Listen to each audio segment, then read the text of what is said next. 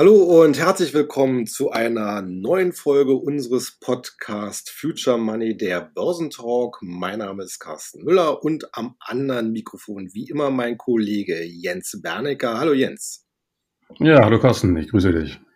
Ja, ihr werdet es gemerkt haben, wir mussten eine etwas längere Pause einlegen, urlaubsbedingt und leider auch krankheitsbedingt. Aber jetzt sind wir bzw. ich wieder frisch am Start.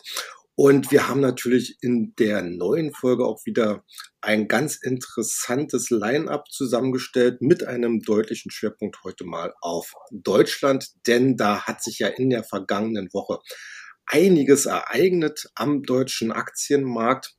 Das wollen wir dann so Stück für Stück mal abarbeiten.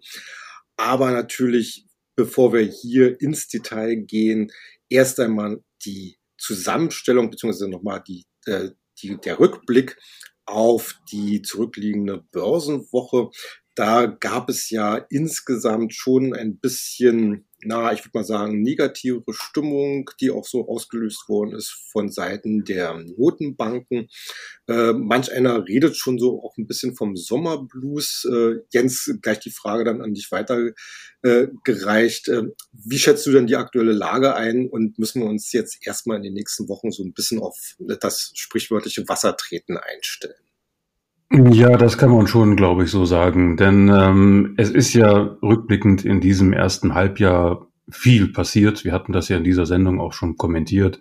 Und es ist wesentlich mehr passiert, mehr Positives passiert, als das, was äh, fast alle Marktteilnehmer noch zur Jahreswende erwartet haben. Und wir können also mit dem bisherigen Lauf schon sehr, sehr zufrieden sein, egal wie man es dreht und wendet. Und das betrifft jetzt nicht nur den DAX, der ja schon wirklich in ungeahnte Höhen geklettert ist, äh, sondern auch für die amerikanischen Börsen. Und ähm, irgendwann ist auch mal genug, genug. Und wir hatten gerade eine Berichtssaison, die wir hier kommentiert hatten, die ja auch sehr interessante und auch aufschlussreiche Informationen und Daten geliefert hat, die alle dahin deuten, dass es im Moment noch nicht so schnell, äh, so schlimm kommt, wie man es ursprünglich erwartet hatte. Das Thema Rezession, Wirtschaftsabkühlung ist natürlich noch nicht endgültig vom Tisch. Hier in Deutschland haben wir ja offiziell eine Rezession oder ein Rezessionsszenario in den Vereinigten Staaten noch nicht. Ob es denn kommt oder nicht, bleibt abzuwarten. Und ob die Börse das schon eingepreist ist, da scheiden sich die Geister. Meine persönliche Meinung ist, dass das schon eingepreist ist. Und wenn man sich äh, die amerikanischen Märkte jetzt mal zur Halbzeit genauer anschaut, dann sehen wir ja auch, dass ähm, es eine gewisse Gattung von Aktien gegeben hat, die wirklich davongelaufen ist, also die großen Megacups vor allen Dingen. Aber es gibt eben auch noch den breiten Markt, der sich zwar auch erholt hat, aber eben noch nicht so dramatisch. Und ähm, die ganze Diskussion um die Zinsen und die Zentralbank ist jetzt auch in so einer Art Warteschleife, denn die Inflationsdaten kommen weiter zurück. Es gibt eine gewisse Tendenz zur Normalisierung. Es ist das, was wir im Januar und auch im Herbst letztes Jahr angekündigt hatten, dass es eben seine Zeit braucht, bis diese ganzen Dinge abgearbeitet sind. Und ähm, das zeigt sich jetzt. Und die Börsen werden sicherlich jetzt im Sommer einfach mal einen Gang zurückschalten. Und vielleicht fallen wir in so eine Art Sommerloch. Das haben wir ja oft an den Börsen gesehen, wenn es äh, einen sehr guten Frühling gegeben hat, dass dann der Sommer so ein bisschen mau wird und äh, vielleicht auch ein bisschen volatiler. Und das ist auch alles nicht so schlimm. Das ist einfach mal das Durchatmen und Sondieren. Und das ist auch eine gute Zeit, um einfach mal ein bisschen Revue passieren zu lassen. Was ist bisher passiert? Ja, welche Aktien sind gut gelaufen? Und äh, was sind die Favoriten fürs zweite Halbjahr? Und äh, das ist eigentlich das Thema jetzt hier äh, der nächsten Wochen über den Sommer zu wissen, äh, welche Perspektiven haben wir denn bis zum Jahresende und wie stellt man sich am besten auf? Und ich glaube, das ist eine völlig normale Situation. Also ich bin mit der gegenwärtigen Entwicklung absolut zufrieden. Und wenn wir jetzt eben ein paar Wochen bekommen, wo auch sich die überkaufte Marktlage, also man sieht, die, die Börsen sind teilweise schon sehr überkauft, da kann jetzt im Moment auch nicht sehr viel passieren. Äh, alle Käufer, die drin sind äh, oder die rein wollten, sind schon drin und die großen Skeptiker, die warten natürlich auf schwache Wochen, um dann vielleicht doch nochmal zum Zuge zu kommen. Also das ist alles völlig normal und ähm, ich glaube, es gibt jetzt im Moment keinen Grund, irgendwie Sorgenfalten zu entwickeln. Mhm. Äh, du hast gerade schon gesagt, Volatilität. Äh, das konnte man in der zurückliegenden Woche am deutschen Aktienmarkt ja wirklich zur Genüge auskosten, sowohl im positiven, aber vor allen Dingen auch im negativen Sinn, denn wir hatten hier äh, einige Werte, die es unter zweistelligen äh, Prozentverlusten nicht machten, je nach äh, Nachrichtenlage. Da fangen wir mal einfach mal an, so das ein bisschen aufzudröseln und den Anfang macht hier bei Siemens Energy. Die hatten ja am Freitag gleich satte 37 Prozent abgeben müssen, äh, nachdem äh, man das Gewinnziel für dieses Jahr äh, einkassierte, vor allen Dingen wegen anhaltender Probleme bei Siemens Gamesa, der Windkrafttochter, wo es wohl deutliche Qualitätsprobleme gibt, aber eben auch höhere Produktionskosten zu stemmen sein könnten. Äh, wenn man wie wir ja schon längere Zeit am Aktienmarkt tätig ist, dann guckt man natürlich auf solche deutlichen Abstürze immer so ein bisschen mit einem lachenden und mit einem weinenden Auge, denn oftmals ergeben sich ja daraus durchaus auch äh, Chancen, hier einfach nochmal zum Schnäppchenpreis zum Zuge zu kommen. Äh, wie schätzt du denn jetzt die Sachlage bei Siemens Energy? Ist das jetzt Chance oder doch noch weiteres Risiko? Das ist tatsächlich gar nicht so einfach zu beantworten. Ähm, wenn es so gewesen wäre, dass es lediglich einkassierte Gewinnziele oder Umsatzziele gewesen wären und die Börse einfach nur verschnupft oder enttäuscht gewesen wäre, dann äh, sagt die Erfahrung tatsächlich, äh, Enttäuschungskurse sind glatte Kaufkurse. Aber wie du es ja gerade schon angedeutet hast, liegt das Problem ja hier offensichtlich noch ein bisschen tiefer. Äh, die Kombination von Qualitätsproblemen und gleichzeitig steigenden Kosten ist natürlich eine Mischung, die den Börsenjanern natürlich überhaupt nicht gefällt. Ja, denn Qualitätsprobleme zu beheben kostet Geld und äh, wenn man gleichzeitig dann eben auf der Kostenseite noch rumdoktern muss, dann bedeutet das ja, dass man äh, doch vielleicht noch erhebliche Mittel in Bewegung setzen muss in Sachen Forschung und Entwicklung, Qualitätsstandards zu verbessern. Also das ist schon ein Kraftakt, der da auf äh, Siemens Gamesa ähm, zukommt. Und äh, das Unglückliche ist natürlich, dass ausgerechnet in der Windkraft haben wir jetzt äh, die höchste Nachfrage, die jemals gemessen worden ist. Also alle schreien nach Windrädern. Und jetzt kommt Siemens Gamesa mit Qualitätsproblemen. Und äh, im Hintergrund steckt natürlich auch der, der wahnsinnige Preiskampf. Ja, alle Windkrafthersteller haben natürlich eben ähm, aufgrund dieser, dieser Ausschreibungspolitik ähm, jetzt angefangen, an der, an der Preisschraube zu drehen. Und äh, das ist natürlich fatal. Und äh, tatsächlich äh, sagt ja auch äh, nicht nur Siemens Gamesa, sondern auch äh, Beobachter, dass äh, die äh, diese möglichen qualitätsbezogenen Maßnahmen und die damit verbundenen Kosten äh, noch äh, gar nicht klar sind. Man rechnet vielleicht mit einer Milliarde, aber in Industriekreisen wird gesagt, also dass diese Milliarde Euro eine Untergrenze ist. Also der Schaden könnte noch viel höher ausfallen. Und wie will man das als, äh, als Markt dann bewerten und bemessen? Also der Chef von Siemens Gamesa, der hat da wirklich eine, eine Hausaufgabe zu tun. Und ich bin zwar der Auffassung, dass man das in den Griff kriegt. Und ich glaube auch, dass Siemens Gamesa das äh, irgendwann lösen wird, das Problem. Die Frage ist nur, wie lange brauchen die dafür?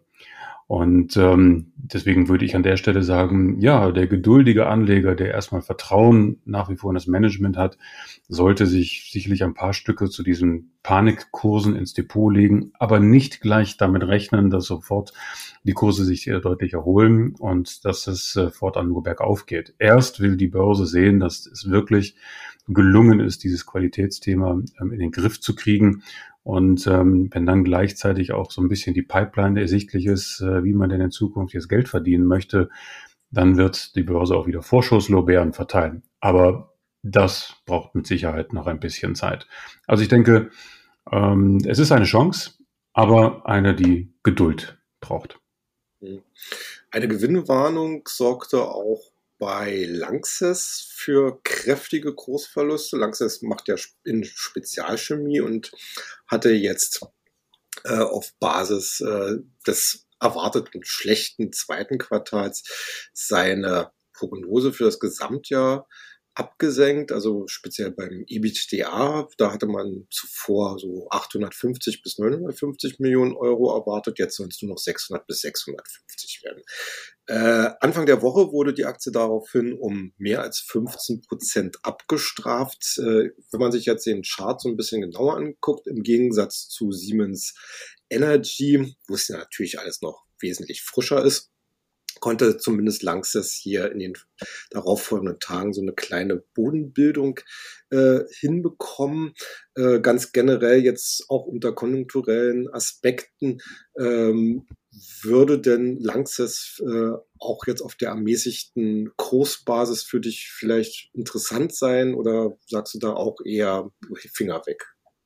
Mm, also da bin ich schon ein bisschen entspannter als jetzt bei Siemens Gamesa, weil ähm, Lanxess als äh, Spezialchemiehersteller hat natürlich äh, eine gewisse Sensibilität, ähm, was jetzt äh, die Konjunkturentwicklung betrifft. Und wie wir eben gesagt haben, Deutschland steht eben in einer Rezession und da ist es nicht ganz klar, wie die Auswirkungen auf den einzelnen Bereich sein wird. Also langfristig äh, mache ich mir bei Lanxess keine Sorgen. Er ist eine, toll besetzte Nische. Lanxess ist extrem gut positioniert, aber das alleine reicht dann eben nicht. Und ähm, hinzu kommt, dass natürlich jetzt äh, vor dem Hintergrund, dass die Zahlen nach unten revidiert worden sind, äh, natürlich auch die Schulden wieder in den Fokus rücken. Man hat zwar noch zwei Jahre Zeit für, ähm, für eine große Refinanzierung, aber das Schuldenniveau bei gleichzeitigem Druck ähm, auf äh, Barmittelzuflüsse, das ist auch wieder so eine Mischung, das äh, hört man an der Börse nicht so gerne. Und das ähm, führt dann eben dazu, dass dann Anleger doch eher abgeschreckt sind. Aber jetzt äh, vom Kursniveau tendieren wir tatsächlich wieder auf einem Niveau, ich glaube zuletzt ähm, 2020 oder 2021. Und ähm, insofern ist das schon wieder ein Niveau, wo ich sage, ähm, ja, da kann man äh, sicherlich nochmal überlegen, zuzugreifen. Ich glaube, das letzte Mal waren wir beim Niveau, ja, ich glaube März 20 und davor genau. Oktober 2011, glaube ich. Also das ist dann sozusagen diese wie man sagen, diese Bandbreite, ja, in der Lanxess immer da die unteren Spitzen hatte. Aber im Moment ist das Umfeld, wie wir gesagt haben, ein bisschen abwartend und vielleicht sind die Käufer jetzt noch nicht sofort bereit, wieder ins Risiko zu steigen. Kann also sein, dass wir da noch ein bisschen tiefer gehen. Ich glaube, ähm, im März 20 zur Pandemiezeit hatten wir da Kurse knapp unter 24 Euro. Jetzt liegen wir bei knapp 27. Ähm, aber ich denke mal, Langsess sollte man beobachten. Und äh, wenn wir dort eine kleine Bodenbildung haben, dann wäre auch wieder die Zeit, dort ähm, ein bisschen auf ähm, Schnäppchenjagd zu gehen. Und ähm, dann werden wir schauen, ob sich das im zweiten Jahr noch, äh, im zweiten Halbjahr nochmal erholt, weil es steht und fällt eben mit der konjunkturellen Entwicklung. Und da wissen wir halt noch nicht so genau, wann kommt Deutschland aus diesem Rezessionsszenario wieder raus. Äh, es geht weiter im Prinzip mit dem Spannungsbogen zwischen Chance und Risiko. Denn auch Sartorius, der Laborausrüster, hat eine Gewinnwarnung, eine Umsatz- und Gewinnwarnung abgeben müssen. Äh, jetzt rechnet man für das ganze äh, Jahr 2023 mit einem Umsatzrückgang zwischen 15 und 10 Prozent. Auch bei der Marge äh, glaubt Sartorius nicht an das Vorjahresergebnis anknüpfen zu können. Äh, die Begründung dafür ist eigentlich schon relativ bekannt und das hatte man auch schon bei den Zahlen fürs erste Quartal gesehen, nämlich die Nachfrage ist deutlich zurückgegangen. Äh, Sartorius hatte ja äh, bekanntlich in der Pandemiezeit sehr, sehr stark performen können, weil man zum Beispiel die ganzen Analyseinkredenzien äh, für Corona-Tests und auch äh, Analyseinstrumente etc. Äh, hergestellt und geliefert hat. Und dieses ganze äh, Thema ist ja jetzt eigentlich komplett vom Tisch. Ähm, wenn man sich das jetzt aber mal so anguckt, äh, die, die Aktie ist dann auch erstmal mit 15 Prozent Minus abgestraft worden, orientiert sich allerdings jetzt schon wieder in den letzten äh, zwei, drei Handelstagen wieder etwas deutlicher nach oben. Äh, also auch hier äh, eher so, ja, nochmal ein, ein finaler Abschlag gewesen äh, aus deiner Sicht, äh, mit, mit der Chance jetzt wieder auf dieser ermäßigten Basis, äh, ja, äh, wieder Anlauf zu nehmen nach oben oder äh, braucht Sartorius hier noch ein bisschen Zeit? Also es ist ein bisschen ähnlich wie bei Lanxess. Also Sartorius ist natürlich ein bisschen besser aufgestellt und du hast das Ganze schon richtig gesagt. Der ganze Hype um äh, Laborausrüstung ist natürlich ähm, in der Corona-Krise extremst nach oben gepusht worden und äh, das hat sich jetzt alles normalisiert und eigentlich bewegt die Aktie sich mehr oder weniger, ich will mal sagen, so seit äh, Mai 22 oder seit einem Jahr, ich will nicht sagen seitwärts, aber doch in irgendeiner Art von Bodenbildung und da sind wir jetzt wieder am unteren Ende. Wir waren schon mal in dieser Region äh, ungefähr, ich glaube im Oktober des letzten Jahres, da waren wir auch ungefähr bei 260, 255 Euro und ähm, die Aktie hat sich danach ja ganz gut erholt bis in der Spitze um 370 und ich denke auch, dass wir gegenwärtig wieder eine Situation haben, wo zunächst das Erholungspotenzial größer ist als das Durchrutschen nach unten. Also Sartorius ist jetzt auch nicht mehr so richtig teuer, ähm, aber es fehlt hier so ein bisschen an ähm, der Börse fehlt es ein bisschen an Vertrauen. Ja, wann, wann gehen denn die Revision, die Zahlenrevision wieder nach oben und nicht nach unten? Ja. Aber wir kennen das ja an der Börse. Äh, man soll immer dann zugreifen, wenn die Stimmung am schlechtesten ist und äh, wenn alle sagen, ach Gott, oh Gott, das ist ja alles so traurig. Wann wird's denn besser? Das sind dann üblicherweise Kaufkurse und bei Sartorius denke ich auch, ähm, ist es jetzt ähm, im Sommer eine gute Gelegenheit, dort in Position zu gehen. Aber auch hier möchte ich die Erwartungen jetzt nicht zu hoch hängen. Ich glaube nicht, dass der Kurs sich mal ebenso verdoppeln wird. Ja, wir werden jetzt auch nicht unbedingt sofort eine Erholungsrallye sehen, wie nach dem Ende der Corona-Geschichte. Ähm, da hatte äh, Saturis sich ja auch mal ganz kurz ähm, erholt.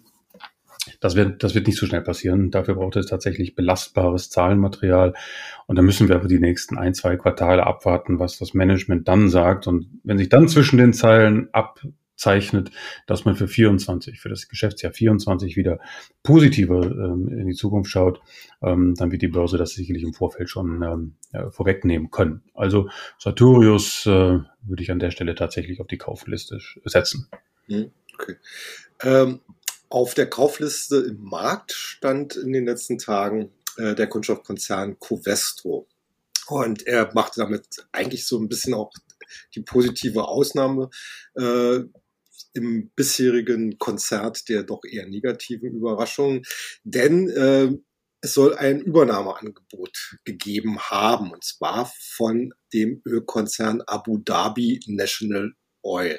Abu Dhabi National Oil, kurz ADNOC, äh, ist im Prinzip für die gesamte Ölproduktion in den Vereinigten Arabischen Emiraten, das ist ein OPEC-Land, äh, in den Vereinigten Arabischen Emiraten äh, zuständig und ist jetzt eigentlich auch schon seit geraumer Zeit dabei, sich ein bisschen zu diversifizieren, also weg vom reinen Ölproduzenten hin auch in die ganze Schiene Petrochemie, Kunststoff. Äh, äh Industrie, man hat Beteiligung bei UMV, das sind ja die Österreicher, man hat Beteiligung äh, bei Borealis, das ist das war eine UMV-Tochter, die sich äh, auf Ausgangsstoffe für die Kunststoffherstellung spezialisiert hat.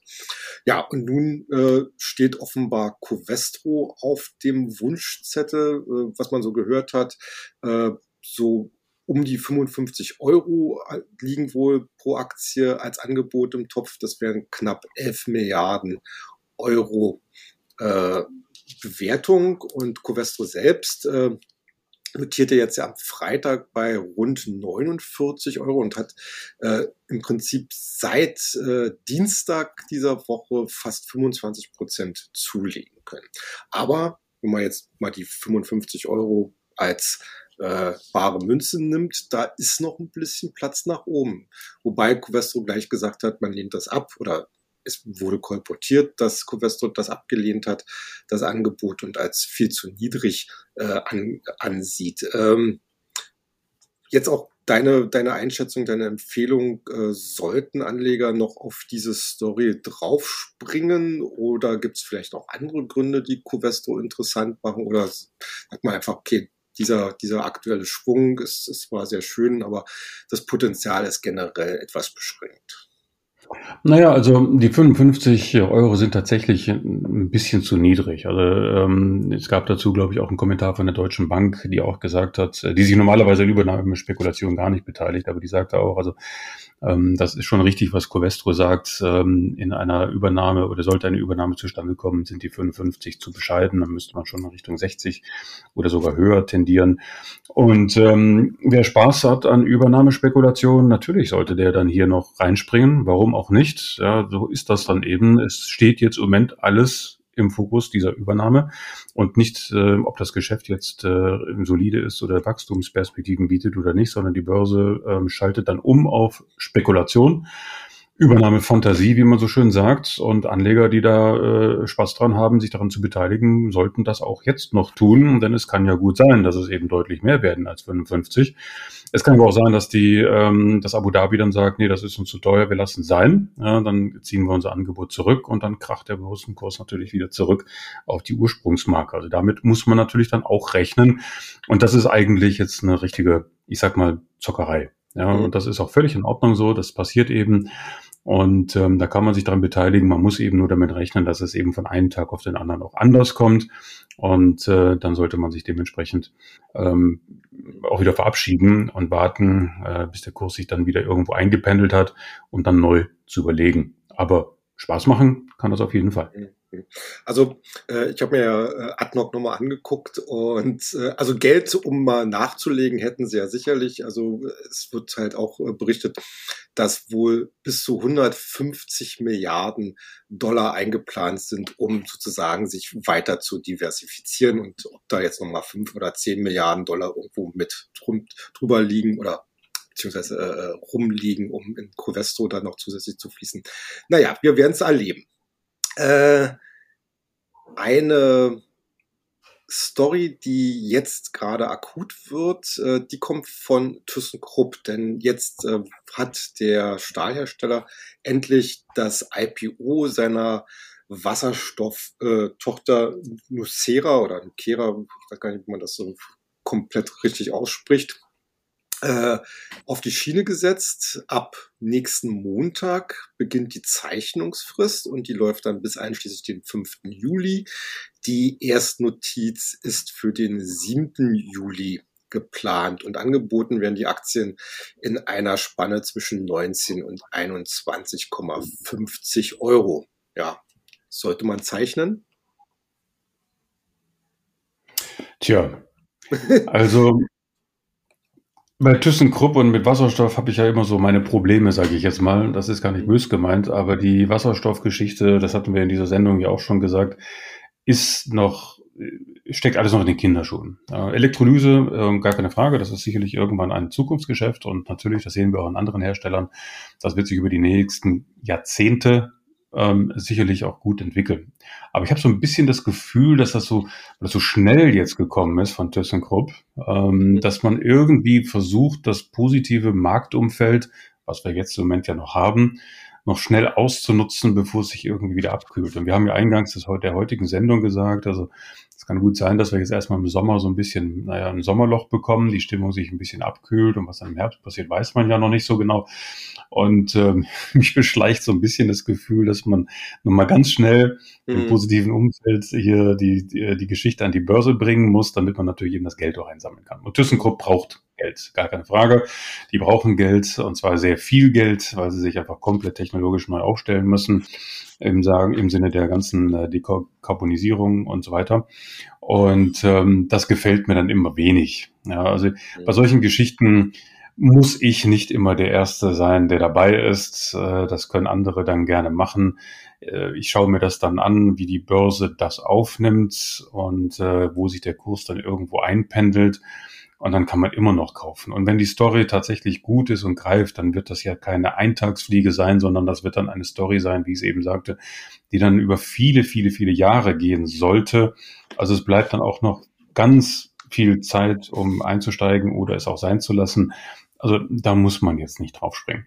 Und da würde ich sagen, das ist mir ein bisschen zu unklar, äh, was da jetzt äh, mit Nucera passieren soll. Und ähm, auch wenn man da deren Strategie äh, mal durchliest, ja, wir wissen, Wasserstoff kommt und so weiter und so fort, aber ich erkenne da jetzt im Moment noch nicht, ähm, äh, an welchen Ecken und Enden wie jetzt nachhaltig, also von Quartal zu Quartal Geld verdient wird und äh, wie die Wachstumskurven ausschauen und das muss ich dann alles noch zeigen. Aber ich finde es gut, dass es eine weitere Wasserstoffstory gibt, ja, dann können wir das beobachten. Aber ja, das, das Thema Wasserstoff haben wir hier schon kommentiert. Mhm. Äh, ich meine, ich werde ja auch den Verdacht nicht los, dass es weniger dabei wirklich um Nucera geht, sondern dass äh, ThyssenKrupp selbst eher so ein bisschen Handlungsfähigkeit demonstrieren will nach dem Weggang äh, der, der langjährigen Vorstandsvorsitzenden März. Äh, ich habe nämlich mal nach, noch gerade nachgelesen, also äh, es gibt ja noch einen italienischen Miteigentümer, den Nora und ThyssenKrupp und den Nora zusammen bekommen aus der Emission die wahrscheinlich so zwischen 500 bis 560 Millionen Euro bringt, nur 75 bis 85 Millionen Euro. Ich meine, früher hätte mal ein bekannter Deutschbanker wahrscheinlich Peanuts dazu gesagt. ähm, und also auch die, der, der Streubesitz, der bleibt ja sehr überschaubar. sind da, glaube ich, nur 18 Prozent oder so im Free Float. Also da hast du schon vollkommen recht. Äh, man sollte so ein Neuling auch in so einem doch interessanten äh, Thema sicherlich weiter beobachten, aber äh, nicht unbedingt äh, jetzt gleich als erster äh, mit dabei sein. Äh, übrigens äh, bei ThyssenKrupp, was ich auch wieder spannend war, äh, da, da gab es jetzt gerade auch wieder das Gerücht, dass der tschechische Multimilliardär äh, Daniel Kretinsky äh, darüber nachdenken würde, die Stahlsparte zu kaufen. Äh, Kretinsky ist ja vielleicht den einen oder anderen noch bekannt. Der hatte sich ja mal beim Metro äh, äh, engagiert und äh, ist auch zum Beispiel jetzt bei äh, Zeconomy mit dabei und hat äh, in Frankreich beim, äh, na, wie heißt der, bei FNAC, ist ja auch so ein äh, äh Elektro großer Elektronikkenner, hat er auch seine Finger mit drin, aber dass er sich jetzt für Stahl erwärmen soll, das äh, wird sicherlich auch mal eine ganz interessante Story werden. So. ThyssenKrupp bleibt eine interessante Geschichte. Ich bin mal äh, sehr gespannt, in welche Richtung das sich alles noch entwickelt. Also mhm. immer schön beobachten, aber es gibt keinen Grund, da jetzt groß einzusteigen. Ja. Kommen wir zum Schluss, oder besser gesagt, heben wir zum Schluss mal ein bisschen ab. Denn in dieser Woche gab es äh, die Air Show in Paris. Das ist eine der wichtigsten Branchenmessen äh, für die Luftfahrtbranche. Und solche Messen äh, haben immer äh, ein, ja, ein besonderes Thema, denn äh, es werden brav immer die Bestellungen von Flugzeugen, insbesondere bei Airbus und bei Boeing gezählt, um daraus ableiten zu können, wie denn das äh, zumindest das Geschäft in den nächsten Jahren sich gestalten könnte. Also äh, und entsprechend war jetzt auch bei der Paris Air Show äh, der Umstand äh, sehr bemerkenswert, dass zum Beispiel am allerersten Tag Boeing keine einzige Bestellung bekommen hatte und äh, äh, Airbus dagegen aber schon richtig gut mit unterwegs war, unter anderem mit einem Großauftrag aus Indien. Da hat jetzt Boeing inzwischen auch ein bisschen nachgezogen, allerdings nicht in dem ganz großen Umfang wie bei Airbus. Äh, und es plätscherten jetzt in den letzten Tagen immer mal wieder Nachrichten über weitere Aufträge von anderen Airlines äh, herein. Wenn man jetzt mal so äh, einfach mal beide Firmen so gegenüberstellt, Airbus und Boeing, was wäre denn dein persönlicher Favorit hier? Oh, das ist eine, eine, sehr gute Frage und auch eine sehr schwierige Frage, weil eigentlich finde ich beide sehr gut. Ähm, Airbus ist tatsächlich Ja, man muss sich ja nicht unbedingt immer entscheiden. Ähm, Airbus punktet natürlich äh, im zivilen Bereich und Boeing hat natürlich auch im Hintergrund immer noch die amerikanische Regierung, die natürlich auch weiterhin Militäraufträge erteilt. Und ähm, beides ist also interessant. Und äh, was wirklich spannend ist, ist eigentlich, dass äh, wir erinnern uns, äh, zu Corona-Zeiten hat man ja schon fast äh, das, ja, ich meine, das Ende der, der großen Ära der Luftfahrtgesellschaften oder der Fluggesellschaften vorausgesagt, ähm, weil die Menschen nicht mehr reisen würden. Und das ist alles Quatsch. Ähm, die Menschen wollen jetzt sogar noch mehr reisen als jemals zuvor.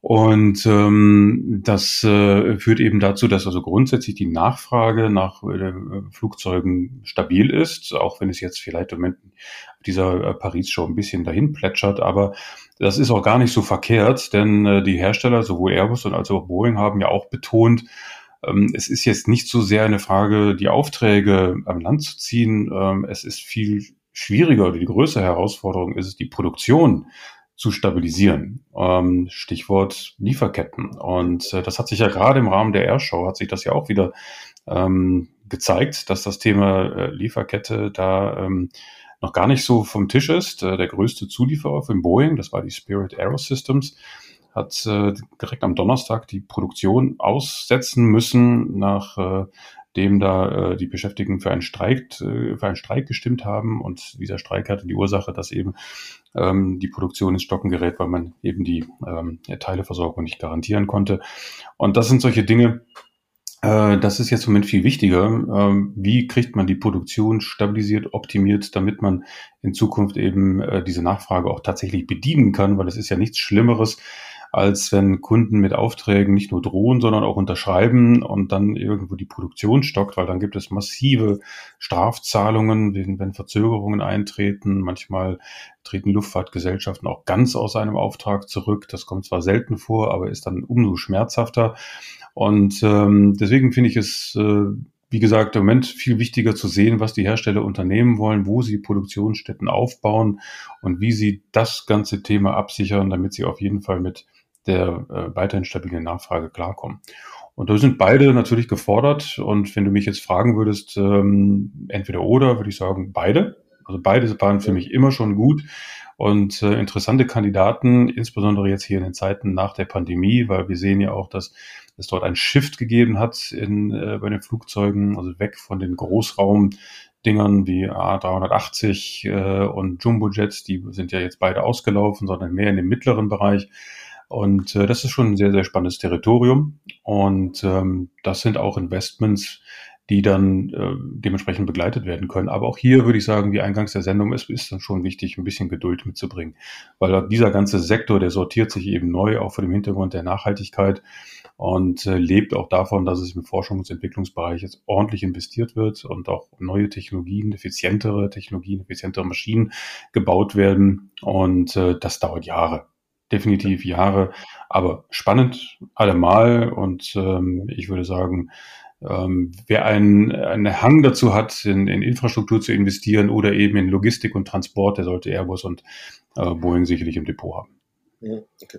Äh, Airbus hat ja, weil du es ja gerade schon angesprochen hast, mit äh, effizienteren Maschinen, mit, mit auch äh, weg von den großen äh, Brummern. Äh, Airbus hat ja letztens angekündigt, dass man plant, also jetzt anfängt zu planen, ein neues Mittelstreckenflugzeug, was vielleicht dann 2035 dann äh, erstmals ausgeliefert werden könnte. Und das ist ja eigentlich dann auch so ganz klar der Trend eben zu kleineren äh, äh, Maschinen, die aber eben auch entsprechend effizientere äh, Turbinen haben müssen. Und was ich persönlich jetzt äh, aus dieser Woche mitgenommen habe, gerade bei Boeing, äh, dass sie halt ordentliche Bestellungen kriegen für den Dreamliner und auch für die 737 MAX. Das sind ja beides äh, Flugzeugtypen, die ja in den letzten Jahren sehr umstritten waren und wo es ja auch immer noch äh, einige Probleme gibt. Äh, aber auch hier scheinen zumindest die Fluggesellschaften ein bisschen mehr Zuversicht äh, jetzt äh, zu gewinnen. Und äh, das kann natürlich Boeing, äh, die ja auch aktientechnisch inzwischen auch wieder ganz gut aus der Talsohle herausgekommen sind, nur helfen. So, äh, damit herzlichen Dank für deine heutigen Einschätzungen. Wie gesagt, ihr hört uns dann wieder in der nächsten Woche, wieder natürlich mit entsprechenden Einzelempfehlungen und Markteinschätzungen. Vielen Dank, äh, dass ihr heute uns eure Aufmerksamkeit geschenkt habt. Wenn ihr Fragen habt oder Themen habt, die ihr hier gerne an dieser Stelle mal besprochen haben wollt, dann schreibt uns einfach oder hinterlasst, oder hinterlasst uns einfach einen Kommentar auf unserer YouTube-Seite. Bis dahin dann erstmal vielen Dank und macht's gut. Tschüss. Ja, und auch von meiner Seite danke und tschüss.